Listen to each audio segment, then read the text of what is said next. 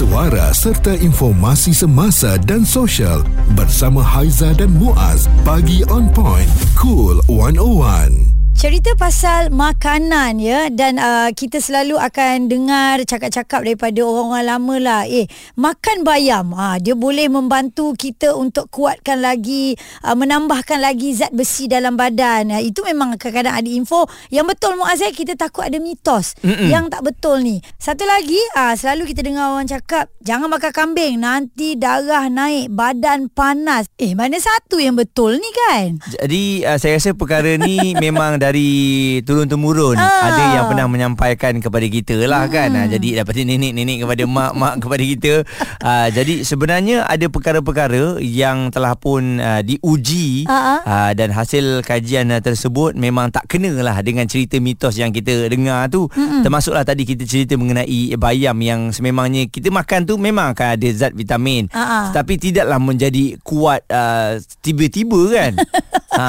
Yelah sebab selalu tengok cerita Popeye Ha-ha. Macam Muaz kata tu Kita tak nafikan dalam sayur ni ada banyak nutrisi dia Tetapi kalau kita percaya mitos yang bukan-bukan Ini membuatkan kita dah lari sikit lah daripada fakta yang sebenar Mm-mm. Kita takut ada iklan-iklan dan juga media masa Yang kadang-kadang dia teroverclaim Misleading dan berikan persepsi yang akhirnya Boleh memudaratkan kesihatan kita Okey sebenarnya ada satu uh, video video di TikTok telah pun uh, dikongsikan hmm. oleh Dr. Mani. Minum susu untuk kuatkan tulang. Ni semua yang minum susu tu low fat ke high fat ke semua scam. Siapa yang perlukan susu? Susu hanyalah untuk baby. Bila sudah ada gigi, kita kena perlukan makanan yang sihat dan healthy food saja. Susu tak perlu. Kita kena ambil contoh binatang. Binatang tu minum susu sampai baby saja. Lepas dia besar dia tak akan minum susu. Cuma manusia saja minum susu sampai mati. Aduh macam mana ni? Saya pula antara orang yang Kalau pergi kedai kopi kan Minta susu Low fat. Tak membantu eh rupanya. Jadi saya rasa Mungkin tidak 100% benda tu sama. Uh-huh. uh, Yelah kadang-kadang Kalau ada produk Yang membawa Jualan-jualan tertentu ni Mestilah dia akan overselling. Dia punya Kenapa makan ni Akan dapat ni kan? Uh-huh. uh, Jadi doktor ni Berdasarkan uh, hasil dapatan Dan juga kajian lah. Ya kena pula uh, Yang tukang jual tu Dia kata Kita ada testimoni. Ini banyak testimoni yang dah berjalan berjaya. Ha, tu kita risau. Jadi mitos-mitos uh, tentang makanan ini kalau anda nak tengok betul-betul kena rujuk kepada pakar nutrisi, kepada doktor, jangan sebarangan. Perbualan menyeluruh bersama Haiza dan Muaz. Pagi on point, cool 101. Semasa dan social mitos makanan ni. Makanan makan ni akan rasa lebih sihat. Minum minuman ni akan jadi lebih hebat. Uh, anda kena berhati-hati.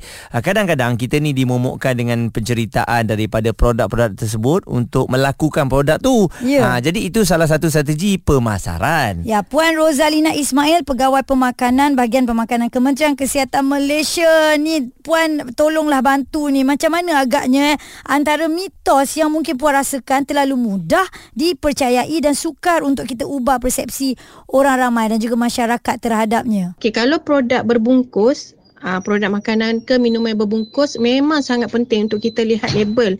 Sebab daripada label tu baru kita tahu kandungan sesuatu makanan tu sama ada dia mengandungi garam, uh, lemak, gula ataupun dia termasuk dalam ultra processed food ataupun processed food. Jadi uh, label ni uh, kita memang advocate, kita memang minta semua masyarakat kita sebelum beli produk makanan selain daripada tengok tanda harga, uh, please eh tolong tengok juga kita punya uh, label makanan. Uh, uh, jadi ni juga kalau berdasarkan harian, bila kita tengok label makanan tu kita boleh agihkan uh, ataupun kita boleh rancang menu kita untuk makanan seterusnya. Uh, tidaklah makanan seterusnya bila kita dah ambil makanan yang terproses tadi yang ada kandungan garam gula tadi.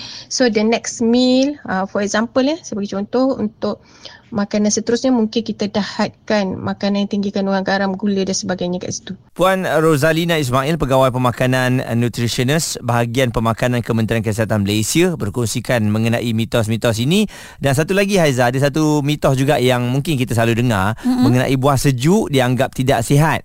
Ha, selalu lah. tak katanya kalau nak makan makan buah segar jangan letak dalam peti ais. Mm, ha, jadi mm. memakan buah sejuk maupun buah segar sebenarnya memiliki kandungan nutrisi yang sama mm-hmm. mengikut kondisi sebenar buah ya. Jadi uh, itu bukan perkara yang betul lah. Letak di mana-mana pun cuma hmm. mungkin jangka hayat buah tersebut je lah sama ada boleh bertahan ataupun tidak. Okey, jadi uh, apa pun makanan yang kita ambil, make sure anda tahu kebaikannya, mm-hmm. kesahihannya, bukan hanya sekadar mendengar mitos terus percaya ini boleh buat ubat untuk yeah. diri kita. Uh, takut lebih memudaratkan lagi sebenarnya eh.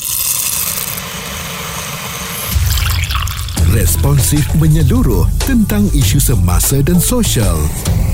Pagi on point bersama Haiza dan Muaz di Cool 101.